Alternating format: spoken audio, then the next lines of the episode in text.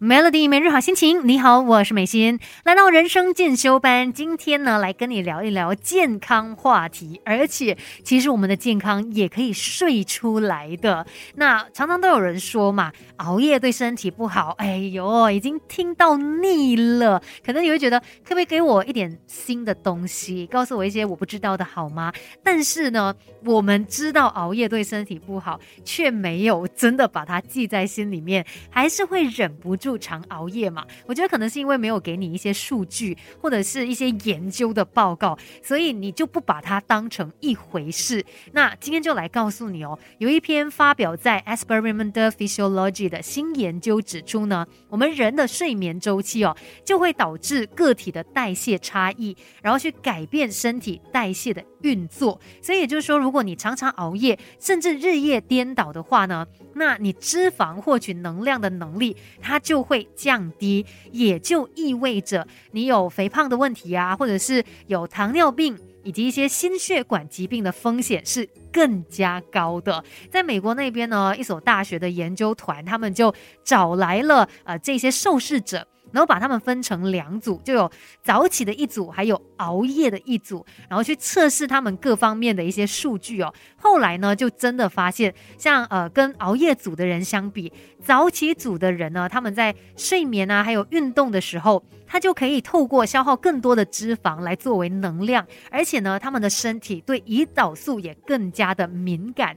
那另外一方面呢，熬夜组他们就有明显的胰岛素阻抗，也就意味着身体需要更多的胰岛素来降低血糖。然后呢，这一组人哦，他们脂肪堆积在体内的几率也更高，所以相对来说，对于你身体也会带来更多负面的影响，身体自然更加的不健康啦。但可能有人就会觉得说，哎呀，我也不想熬夜的嘛，就是没办法。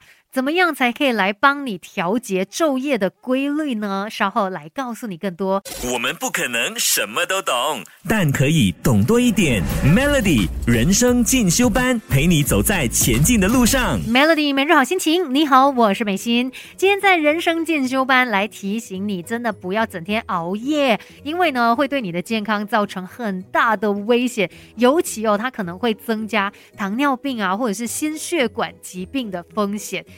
那怎么办呢？我们如何才可以让自己有一个规律的生活形态啊？其实有一些方法你可以帮到自己的，尤其像有一些朋友啊，可能他们就是呃去不同的地方旅行啊，这个时候就最难去呃照顾好你的这个生活规律嘛。或者是有些人他就是会有轮班的性质啊，还是呃属于晚上需要工作的。那像这样子的一些情况呢，你就会发现他们的昼夜节律有出现了障碍。要怎么样才可以改善这个情况？让你摆脱因为生理时钟混乱所造成的烦恼哦。那像是第一个呢，你可以坚持每天的例行公事，就是真的给自己设定一个行程表，而且你要遵照着这个行程表来做事哦。坚持每天有这样子的一些例行公事，然后呢。尽量就避免在下午啊，或者是晚上的时候补眠，因为它就会影响到你晚上真正要睡觉的时候的那个睡眠 quality 睡眠素质。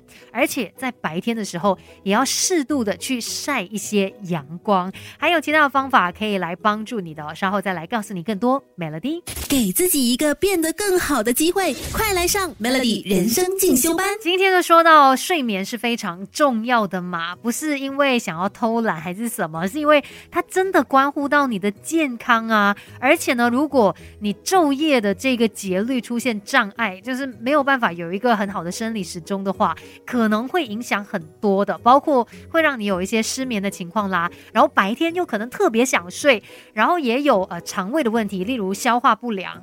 脾气上面也会被影响，可能会比较容易发脾气，然后更不用说你在上班或者是上课的时候，这个注意力也会不集中。其实如果真的要来调一调自己的生理时钟哦，它需要一些时间的，所以不想要被它影响这么大的话，我们就要来改善这方面的问题。那刚才就说到几种方法，再来呢，可能尽量晚上的时候也避免。去喝到有酒精的饮料，或者是有咖啡因的饮料，不然它都会让你很亢奋，然后该入睡的时候呢又睡不着，而且也要有适量的运动。